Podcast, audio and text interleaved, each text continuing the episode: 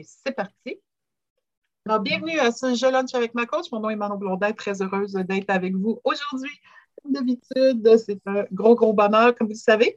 Euh, si vous voulez, euh, euh, je sais pas ce que je vais vous dire, il va falloir que je reste un peu groupée aujourd'hui.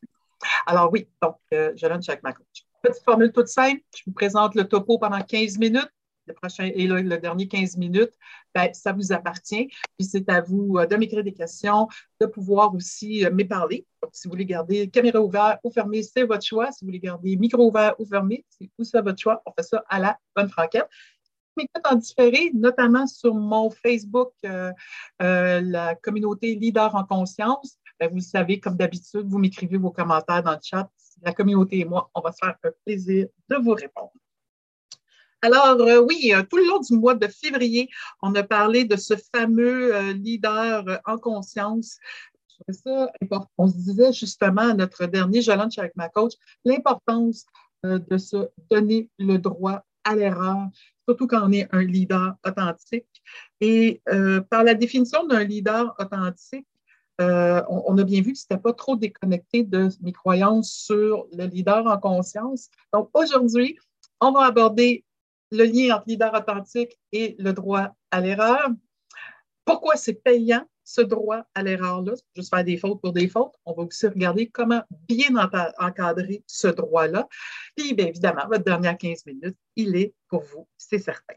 Donc, euh, je crois que le leader authentique, on l'a vu, c'est quelqu'un qui dit les vraies choses, euh, mais qui en même temps est très honnête, tant envers lui-même qu'envers les gens qui l'entourent. Un leader authentique, c'est en fait aussi un leader en conscience parce que plus je me connais, ben, plus je suis en mesure de respecter mes limites, respecter mes, valeurs, et les manifester par le fait même.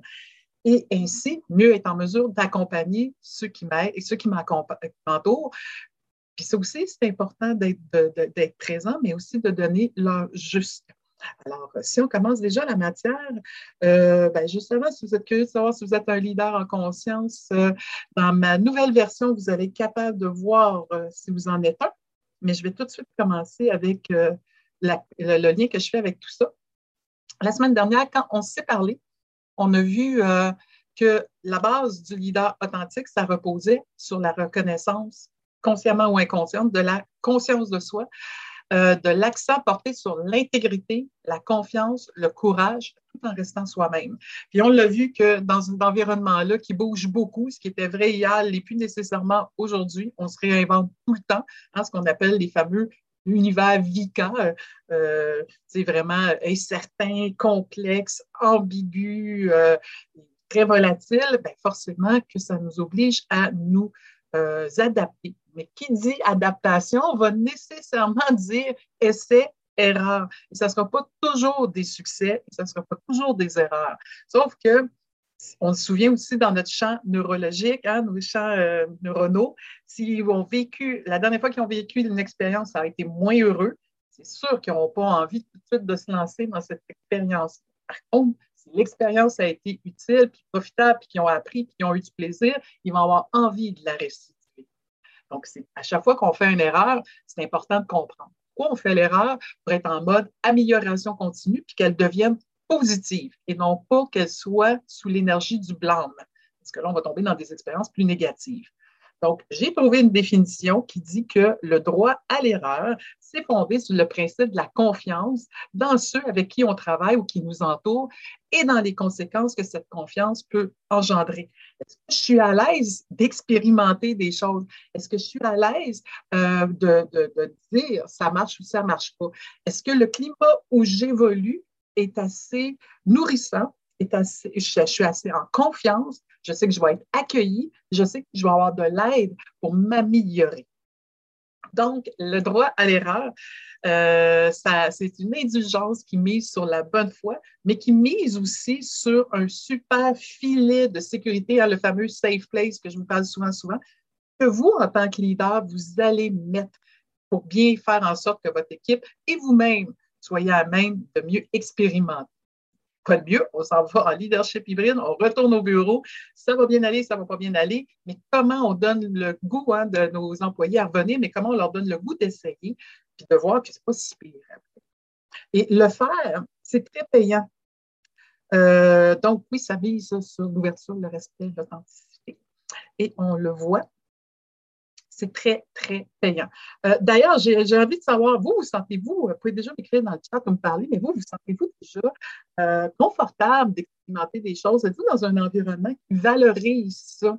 Ça existe-tu chez vous, ce, droit à l'erreur-là? Je serais curieuse de vous entendre ou que vous puissiez m'écrire dans le chat ou en différé. Parce qu'on l'a vu, vous écrivez, que c'est quand même payant, cette notion de droit à l'erreur. J'en ai mis là en rafale. Euh, plus les, individus les équipes se sentent confortables d'apprendre de leur échec, de les relativiser pour s'en déculpabiliser et surtout se progresser. par définition, un humain normal n'aime pas ça, faire des erreurs, c'est sûr, il se sent mal. Je, regarde mon image, je sais que c'est un peu enfantin, mais c'est une des bonnes images que j'ai trouvées. On se sent pas bien, mais en même temps, si on est dans un environnement sain, si on est capable de prendre soin de soi, euh, ben, on va être capable de, de, relativiser les choses, voir c'est possible, puis qu'on peut faire des belles choses, on peut progresser. On sait qu'il y a beaucoup de belles inventions qui ont émergé d'erreurs. Donc, prendre l'erreur, d'en parler, se faire dire que c'est pas si pire, puis qu'est-ce qu'on fait avec ça pour l'amener ailleurs, c'est très profitable. On voit déjà euh, une première un premier avantage. On mise aussi sur la responsabilisation. Hein, ce faisant, on n'est plus des victimes. Euh, l'autre n'est pas une victime, mais il est la partie prenante de la solution. Évidemment, à tout bout, euh, il faut essayer de s'en sortir. Donc, ça va nécessairement favoriser une culture de créativité, d'innovation, propice au développement de soi, de l'autre, de l'organisation. Ça va vous amener à sortir de votre zone de confort. C'est super pratique. on, on, dit que ça bouge, ça bouge vite. Si on veut être capable de rebondir rapidement, il faut être capable de sortir de sa zone de, de confort. Donc, faire des erreurs, ça vous aide dans ce sens-là. C'est aussi une question de feedback, d'amélioration continue, qui permet d'apprendre plus rapidement. Donc, on n'est pas dans une énergie, encore une fois, de blanc, mais d'évolution. Puis ça, on peut le faire pour soi, puis on peut le faire pour l'équipe, pour le bien de l'organisation. Somme toute, je trouve que ça fait des beaux avantages. Maintenant, faire des erreurs pour faire des erreurs, je ne suis pas contre, euh, mais on va essayer d'encadrer tout ça. On peut encadrer ça, ce droit à l'erreur-là, autant avant, euh, avant qu'il se produise, pendant qu'il se produise ou après qu'il se soit produit. C'est pas bête, hein, mais on a déjà parlé du pré-mortem. Euh, on connaît bien le post-mortem, le bilan, mais ce qu'on oublie souvent, c'est qu'avant que ça se produise, le pré-mortem, c'est qu'on peut prévoir des choses. C'est-à-dire, euh, déjà se faire des scénarios. On se lance dans quelque chose, par exemple, le retour en, gestion hybride. Euh, c'est quoi nos, moi j'appelle ça affectueusement what if. Qu'est-ce qui se passe si on va essayer ça? Si jamais ça ne marche pas, qu'est-ce qu'on se met déjà? Donc, on peut déjà prévoir des possibilités. Donc, si on a des possibilités que ça ne marche pas, mais on ne s'en va pas de temps euh, gaiement, on va essayer de se mettre des filets, on va essayer de se faire des plans. Et ça, ça rassure beaucoup votre cerveau. le cerveau, lui, vous le savez, a besoin d'être rassuré pour être capable de passer à l'action. Donc, dans vos prémortems, vous êtes capable déjà de voir, on s'en va en, retour au travail, on sait qu'il peut arriver telle possibilité, qu'est-ce que je peux faire? Fait qu'avant même que la situation arrive, je peux déjà envisager euh, des possibilités, puis de regarder comment je peux m'en sortir. À ça, je peux aussi laisser des marges de manœuvre euh, selon la maturité. Excusez-moi, je viens de voir qu'il y avait une petite coquille. Euh, selon la maturité professionnelle des individus ou des équipes. Donc, vous savez, mettons que vous avez un nouvel employé qui commence, évidemment, sa marge de manœuvre va être peut-être moins grande qu'un vieux routier que ça fait longtemps qu'il est dans le boîte, qui connaît ça puis qui fonctionne bien. Mais ça ne veut pas dire qu'on va tout laisser un passe-droit à tout, mais on peut déjà voir les marges de manœuvre. C'est la même chose avec une équipe. Une équipe qui fonctionne très, très bien, on va peut-être la laisser aller. Euh, si on voit qu'on vient de créer une, euh, une équipe pour un projet, par exemple, on va se faire des filets de sécurité qui sont rassurants. Puis, comme on dit souvent, hein, on va commencer doucement mais sûrement, euh, risque limité avec des conséquences légères. Je pense que si on mise sur la responsabilisation, puis que je donne une responsabilité à quelqu'un, je vais quand même lui laisser une marge d'erreur. Donc, si je sais que la job est pour vendredi, je vais peut-être lui demander la job pour mercredi, en question avoir le temps de se revirer de bord puis de laisser retourner à ses ouvrages.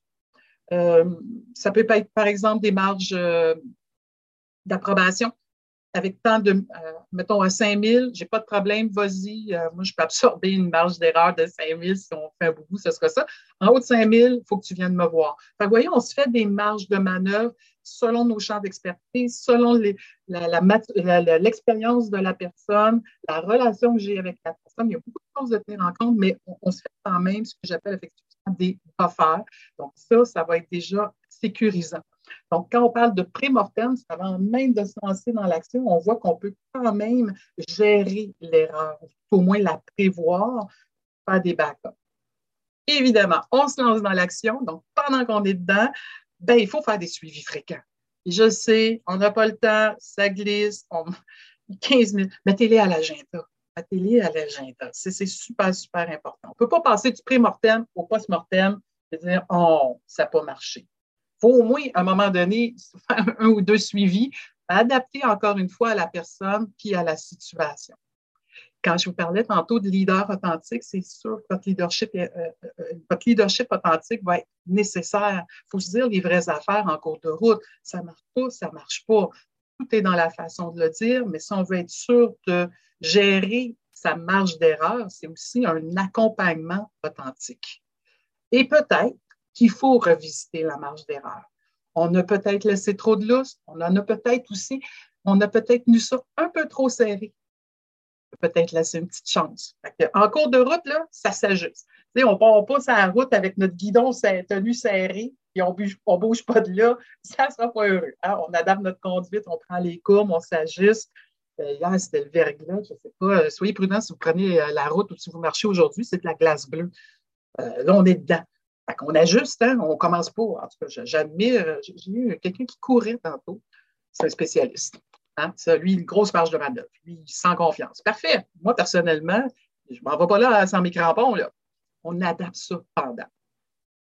Évidemment, post-mortem, ben, euh, je reviens toujours avec ma théorie des 3 C que j'aime beaucoup, beaucoup.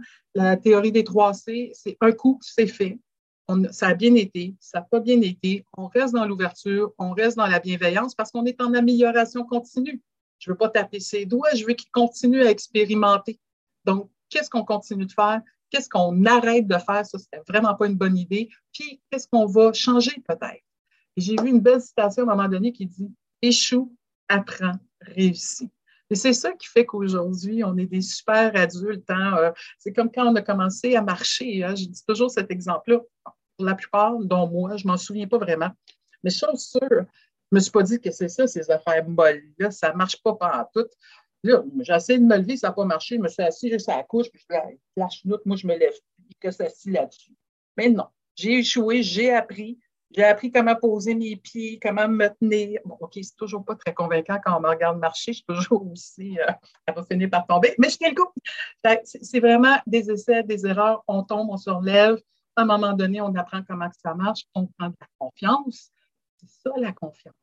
C'est tous les petits pas, tous les petits succès qui fait qu'ils me disent hey, ben, je suis capable. Et donc, on mise beaucoup, beaucoup à partir de ce moment-là sur la responsabilisation. Et à un moment donné, ces gens-là, ben, comme vous et moi, on finit par marcher euh, sans aide, hein, finalement. Donc, euh, voilà un peu comment on peut encadrer cette notion de le, le, le droit à l'erreur. Donc, c'est pas juste bonne chance, puis organise-toi avec ça. Ça peut s'encadrer, ça peut bien se faire avec cinq belles conditions gagnantes. Hein. vous voyez mes, mes termes de prédilection. La bienveillance, on est dans l'ouverture, on n'est pas pour se taper sur la tête. Euh, on est authentique, ça marche, ça marche, ça marche pas, ça marche pas. On est dans l'accueil, euh, vraiment dans l'empathie. Euh, on, c'est bien triste, on ne va pas embarquer là-dedans. On, accueille, on accompagne l'autre. Hein. Dans l'empathie, on est vraiment en train d'accompagner l'autre pour que justement, elle puisse retrouver ses repères. Ça va prendre du courage, ça va prendre l'humilité, mais avec ça, vous devriez avoir des bons ingrédients pour passer à l'action efficacement. Évidemment, c'est une micro-capsule, c'est 15 minutes, ça va vite. Euh, mais voilà comment je voyais le droit à l'erreur. Et je trouve que ça faisait un beau lien avec la thématique du mois qui était sur le leadership authentique. Je trouve que ça nous plonge très, très bien dans la thématique du mois de mars parce que j'ai envie, évidemment, ça va être la grosse tendance. On va avoir plein de monde qui vont se lancer là-dedans. Ben oui, je vais prendre le tournant avec les autres, mais je pense que on, va se donner des outils pour faciliter le retour au travail puis que ça soit quand même assez agréable. Donc, c'est votre petit moment. Sentez-vous bien à l'aise? Vous pouvez me parler, me poser vos questions, parler de votre réalité. Manon, qu'est-ce que je fais avec ça? Euh, vous pouvez me l'écrire dans le chat. Vous pouvez aussi, ceux qui sont en différé sur ma communauté Leader en conscience, euh, ben, vous n'hésitez pas, vous pouvez aussi m'écrire ça et ça va faire super plaisir. Ah, puis là, on va avoir quelqu'un qui va nous parler. Fait que je vais t'inviter euh, à juste le, enlever le micro, puis bien sûr, me poser cette question-là. Allô, Manon? Euh, c'est ma, ma, première, fait que je peux être audacieuse et ben oui, poser des questions live. Euh, écoute, c'est drôle, hein? Avec le retour en mode hybride, une des questions que je me pose beaucoup est associée à la définition du mot erreur que j'ai un peu envie de revoir traditionnellement, avec notre bureau classique d'avant, une erreur, c'était comme une gaffe qui était liée directement à nos habitudes de travail. Je trouve qu'avec le retour, il y a de nouvelles erreurs qui vont surgir, ou du moins dans l'esprit des gens, ça va être considéré comme des erreurs. Un ralentissement du rythme de travail, un ralentissement de la productivité. Les gens vont vivre le même sentiment, en fait, de commettre des erreurs qui vont être associées à, la non, à la non, euh, à la non-performance. Euh, puis c'est drôle, hein? C'est un peu la question que j'ai envie de te poser, Manon. Comment vois-tu ça, toi, cette, nouvelle réalité-là, de, de, nouvelles erreurs, mettons, tu sais? Parce que tantôt, l'exemple que tu donnais, c'est, tu ta marge de manœuvre, mettons, de gaffe, c'est à peu près 5 000, mais je trouve que dans ce qui s'en vient, c'est moins comme une gaffe classique qu'une perception des gens qui vont changer. Je sais pas si... Des fois, mes questions sont, très larges, là. J'espère que je t'ai pas trop égaré. Je vais essayer d'y répondre en disant, la première chose que j'ai envie de dire surtout, c'est, puis je, sais qu'on, ce que moi qui me surprend beaucoup, c'est que le 12 mars 2020, on a dit aux gens, vous retournez chez vous, c'est fini. Travaillez plus à cinq jours semaine dans un bureau avec la routine, vous allez retourner chez vous, perte de repères perte de repère, on ne sait plus quoi faire, c'est déstabilisant, puis on a été très, très proche de notre monde à partir de ce moment-là pour les encadrer, les aider, les seconder, leur dire quoi faire, pas faire, puis comment faire, surtout avec la nouvelle technologie. Puis, ben, veut, pas, deux ans, c'est assez pour s'adapter puis prendre des nouvelles habitudes. Fait je comprends très, très bien que ça a l'air un peu spécial, mais de revenir au bureau deux jours semaine, ben là, c'est un changement. Parce qu'eux autres, ils ont appris, on a appris, moi inclus, de travailler cinq jours semaine en virtuel. Puis là, soudainement, je peux me travailler. Et là, j'ai appris, j'ai pris mes aides, j'ai pris mon confort parce que ça prend le temps. Il faut laisser autant le temps de s'habituer à ces changements-là. Forcément, si on vient au hybride, ça a l'air paradoxal, mais c'est un changement. C'est des nouvelles façons de faire, travailler deux jours là, trois jours chez moi. Donc, on, va avoir dans des nouvelles. ça amène tout encore une fois une perte de repères. Puis tout ce qui vient avec euh, la notion de changement finalement. Donc, oui, au début, on est inquiet, on n'est pas sûr, on ne veut pas tout le temps, on fait de la résistance. Maintenant, bon, on va l'accepter, on n'a pas le choix. Et c'est là que les essais-erreurs arrivent. quand on parle de marge d'erreur, c'est qu'est-ce qui est acceptable? Il faudrait encadrer ce retour-là. on va expérimenter des choses. Euh, on va expérimenter peut-être qu'à tous les jours fixes, on fait un meeting et on va se rendre compte que peut-être pour nous, ça ne fonctionne pas. Euh, peut-être qu'on va se dire, parce qu'il ne faut pas oublier ceux qui ne seront pas en, en, présent, euh, en présentiel. Donc, on, va essayer des choses. Mais dans, ce, dans ces essais-là, jusqu'où on se donne le droit d'expérimenter le retour?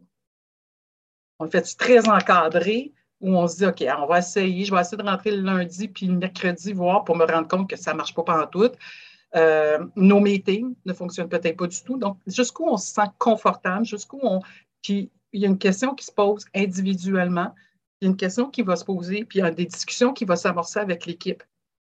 Je pense que si l'équipe comprend qu'on expérimente une nouvelle façon de travailler, puis, qu'on est libre, puis qu'on sent confiance d'exprimer nos conforts, nos inconforts, nos craintes, nos peurs, euh, nos, hésitations, je ne sais trop, c'est là où le filet de sécurité vient important pour qu'on puisse être ensemble capable de se dire ça, pour qu'on dise Ah oui, moi aussi, je vis ça. Puis, OK, on fait quoi par rapport à ça? Ce n'est pas juste une, affaire de complainte du fuck en Alaska, il faut, passer aussi à l'action. Il faut se donner des pistes d'action à partir de ce moment-là. J'espère que ça répond à la question, mais c'est vraiment, on peut encadrer la démarche, comme avec le pré-mortem. Je pense que ça, on peut le faire individuellement à titre de gestionnaire, mais on peut le faire aussi avec l'équipe. Pendant on l'expérimente, on en discute. Oh, ça, ça n'a pas marché. Ça, c'est le bon. Pour qu'on on peut se dire, OK, qu'est-ce qu'on garde, qu'est-ce qu'on garde pas? Ben, écoute, c'était pas autant une question qu'une certaine volonté d'échanger. Je retiens beaucoup euh, qu'est-ce qui est acceptable. Je pense que c'est ce que je vais entraîner l'équipe à, revoir aussi. Euh, ils sont vraiment habitués en ce moment, seuls à la maison, d'être ultra performants. Il y a une crainte qu'au début, il y ait une perte de performance. Il y en aura eu. Je fais preuve d'énormément de tolérance par rapport à ça. Je revois tous les échéanciers, mais pour eux, c'est perçu comme de la non-performance, donc des, erreurs. Fait que je pense que la notion de qu'est-ce qui est acceptable me semble très juste. Donc, de les amener, en fait, à se positionner par rapport à comment ils vont pouvoir être tolérants envers eux-mêmes par rapport à ça. Tu sais, j'essaie de leur dire aussi, on a placé beaucoup ces derniers temps la performance au centre de, de nos vies de télétravailleurs. Mm-hmm. Puis le, le, retour au travail, ça va nous ramener un peu à remettre aussi l'humain et les échanges spontanés au centre de nos activités. Mais au début, ça fait, puis je le comprends, au début, ça, ça crée un peu parce que on a l'impression que tout le monde nous dérange tout le temps. mais bref, je note euh, qu'est-ce qui est acceptable. J'ai envie de là-dessus en disant le, les mots ont un poids. si je pense que je ne suis pas productif, dans mon chemin neuronal, j'amène une expérience négative. Je ne suis pas productif, ça ne me tente pas d'y aller si on changeait cette notion de non-productivité, puis de proposer, on est plus humain, on est plus connecté, on va être plus ensemble. Fait qu'au lieu d'être moins productif, comment ensemble on est plus productif? Parce que c'est sûr que je peux aller te voir et te raconter mon week-end pendant une heure. Je comprends le manque de la perte de productivité. Puis ça va me le donner. Je vais, avoir cette opportunité-là où je vais pouvoir, permettez-moi l'expression, bandir dans ton bureau. Coucou, je peux te poser une question? Mais en même temps, on peut prendre, c'est quoi ces pertes de productivité-là qu'on pense, les en, pré-mortem, puis qu'est-ce qu'on fait pour pas que ça arrive? Le fameux what if. Comment ce non-productivité-là devient productif? Parce que moi, je ne veux pas qu'il y ait une empreinte négative. Je ne voudrais pas revenir aller au bureau, c'est négatif, je perds mon temps. Attends un peu, là. Comment je défais ce, ce, ce, ce billet cognitif-là en me disant non, non, non, au contraire, comment ça, peut devenir productif, comment ça peut être payant d'y aller? C'est de prendre les arguments à laquelle je ne veux pas y aller, puis il y a toutes sortes de bonnes raisons à ne pas y aller, puis essayer de voir ben, comment on tourne ça à notre avantage, comment on tourne ça en positif pour que notre cerveau se dise ça va être le fun? Comme je t'ai déjà dit dans une autre rencontre, mon défi, moi, c'est qu'ils ont juste trop hâte de revenir. Ils ont tellement hâte d'être ensemble que, ça, c'est vraiment chouette. Mais il y a une, peur à côté, euh, justement, de commettre de nouvelles erreurs qu'ils ne commettent pas ou de faire de nouvelles gaffes. mais merci, c'était très, très pertinent. Comme, euh, je suis ravie. Good, merci. Euh, on a une citation. Oh, c'est le fun, ça. J'aime beaucoup ça. On dit que ceux qui n'ont jamais fait une erreur n'ont jamais rien accompli. Oui. J'adore ça. C'est juste. C'est tellement juste. Euh, parce que comme ça, euh, il y en a tellement, il y a tellement des belles citations. Là, je me suis retenue, vous savez que je suis mise citation. D'habitude, là, je me suis retenue. Il y en avait trop, là, mais c'est vrai, c'est tout à fait juste. J'adore ça. Merci de l'avoir nommé. Puis c'est ça la culture qu'il faut amener. On essaye. Ça donnera ce que ça donnera on l'essaye. Mais en même temps, on peut encadrer la démarche. Là. Je ne ferai pas la, la, capsule, là, mais vous comprenez qu'il y a quand même une manière de bien faire ça, mais c'est tellement riche, puis ça nous met dans l'action. On ne reste pas pris comme des chevreuils sur le bord de la veine. Question longue. OK, on est prêt. Euh, comment amener un employé chialeux à être tolérant avec son collègue qui fait des erreurs qu'à un peu moins consciencieux? Les erreurs de collègues n'ont aucun impact sur l'employé chialeux, mais c'est plus fort que lui. Plusieurs rencontres ont déjà été faites. L'employé comprend, mais dans son impulsivité, il charle à chaque erreur. Euh, c'est une belle question. Euh, c'est drôle parce que je suis en train justement d'en coacher quelqu'un qui avait justement. Il euh, faut qu'elle dise haut et fort ce qu'elle pense. Ça marche pas, ça marche pas, on va le dire. J'ai plus amené personnellement à conscientiser l'impact de ça sur elle, puis sur l'autre. Puis en même temps, ben, un peu comme je viens d'en parler avec euh, euh, juste précédemment, les, mots ont un poids. Fait que si au lieu de chialer, comment cette personne-là, celle qui chiale, pourrait rendre ça comme un feedback constructif? C'est peut-être comme ça euh, que vous pouvez accompagner la personne, comprendre l'impact que ça fait, puis l'amener à réaliser euh, ça pourrait-tu se faire autrement? Parce que peut-être que son chialage peut être pertinent, mais c'est mal amené. Peut-être que ce n'est pas à lui de le faire non plus. Donc, qui est mieux à même de faire ce commentaire-là pour avoir un maximum d'impact? C'est peut-être ça aussi. Fait que je pense que j'irai par euh, la conscientisation d'abord. J'espère que ça répond. Euh, parce que veut, veut pas, s'il continue comme ça, l'autre à chialer tout le temps, ben l'autre n'aura pas envie d'expérimenter, l'autre n'aura pas envie de faire des erreurs. Puis on ne veut pas ça si on veut amener une culture de, du droit à l'erreur. Fait que c'est vraiment, évidemment, si on veut amener cette culture du droit à l'erreur, ben on ne peut pas tolérer un comportement comme ça qui semble être négatif. J'ai juste quelques lignes, mais si c'est négatif, ça va compromettre ce filet de sécurité-là. Là. Qu'on ne veut pas amener ça non plus. Donc, euh, peut-être aussi euh, parler des conditions gagnantes. Qu'est-ce qu'on valorise? Qu'est-ce qu'on veut? Euh, sûrement à l'aide de vos valeurs organisationnelles, ça peut aussi vous dire voici ça c'est tolérable ou c'est pas tolérable ce genre de comportement-là. je vais pousser un peu loin, là, mais j'espère que ce n'est pas non plus de l'incivilité. parce que sinon, ça vous donne une autre marge de manœuvre. Mais on va penser que c'est un chialeux sympathique, euh, l'intention est bonne, mais que c'est moins enveloppé. Je, ne sais pas où je vais avec ça. La question, pas qu'elle est longue, c'est parce qu'elle est à multiples dimensions. Donc, il y a beaucoup de choses à regarder, mais je pense juste parler, comprendre pourquoi la personne a fait ça. Comme je vous dis, elle est peut-être bien intentionnée, puis elle se prend juste bien mal. Là, juste avant qu'on se laisse, évidemment, moi, il faut que je vous donne un défi, hein, parce que la semaine prochaine, il n'y aura pas de jeu lunch à cause que c'est le blog. On va se revoir seulement euh, dans deux semaines. Donc, ça, ça nous amène, euh, je n'ai pas que je retrouve ma date, le 9 mars, le lendemain du jour de, la femme. Bonne fête en avance. Donc, euh, d'ici là, j'ai envie justement de vous, vous amener à réfléchir, c'est quoi votre premier pas que vous allez mettre de l'avant? Pour vous, vous donner le droit à l'erreur. Ça a l'air simple comme question, mais là, quand on est un peu perfectionniste, puis qu'on n'aime pas ça, l'histoire de se donner le droit à l'erreur, quand on y met tellement son cœur, puis que ça ne marche pas à notre goût, là, comment on ose prendre du recul? Comment on ose être bienveillant euh, avec soi-même euh, pour être justement capable de se le donner dans un juste équilibre? De la simple, ma question, hein, ben, elle, est, très, très profonde, hein, parce que je vois ça, moi, j'ai la chance de coacher des gens là, extraordinaires, ça vous le savez, je suis toujours en train de vous dire à quel point euh, vous êtes extraordinaire. Mais au-delà de ça, je sais aussi que c'est des gens performants qui veulent réussir, tu sais, puis qu'on est dur avec soi-même, hein, et qu'on ne se laisse pas de marge de manœuvre. en tout cas, je ne sais pas vous, moi, je peux peut-être répondre pour moi. Moi, je suis comme ça. Fait que me donner le droit à l'erreur, là, c'est beaucoup, euh, on parle beaucoup ces temps-ci des choses qui sont très tendances, l'autocompassion, l'auto, euh, l'auto-bienveillance. Je serais curieuse. Hein. Si vous avez déjà des premières pistes, vous me l'écrivez. Je vais commencer à travailler là-dessus.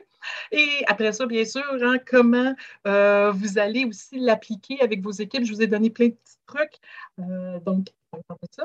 Essayez de voir ce que vous allez mettre en place. Et voilà comment je voyais ce petit bout de capsule. N'hésitez pas, euh, je vous le dis, euh, je m'en vais au mois de mars parler de la gestion hybride. Je pense qu'il y a beaucoup de choses, beaucoup de préoccupations. Vous pouvez m'écrire sur mon site internet, là, nous joindre euh, manonblondin.com ou à manon manonblondin.com pour m'écrire vos commentaires, m'écrire vos préoccupations. Souvent, souvent, je fais des capsules juste pour des personnes en particulier, ça me fait super plaisir si ça peut vous allumer. Si vous avez aimé, n'hésitez pas à partager ça. Euh, si vous voulez aller plus loin, évidemment, on peut se rencontrer. C'est toujours un immense bonheur. Alors, merci à ceux qui sont présents aujourd'hui d'avoir lunché avec moi. Je, je l'apprécie énormément. Pour ceux qui m'écoutent en différé, c'est toujours un plaisir aussi vous savoir là. Vous pouvez écrire vos commentaires. Vous savez, je vais vous répondre. Et euh, on va se revoir le, 20, le 9 mars avec des questions sur la gestion hybride. Je ne sais pas quelle langue je vais prendre. J'ai encore une semaine pour réfléchir à tout ça. Soyez curieux. On va commencer à en parler dès la semaine prochaine. Alors, merci beaucoup d'avoir été là. Et d'ici là, ben, prenez soin de vous. Et puis, s'il y a quoi que ce soit, ben, vous pouvez écrire. Ça me fera plaisir de vous répondre. Passez une très, très belle journée. À bientôt.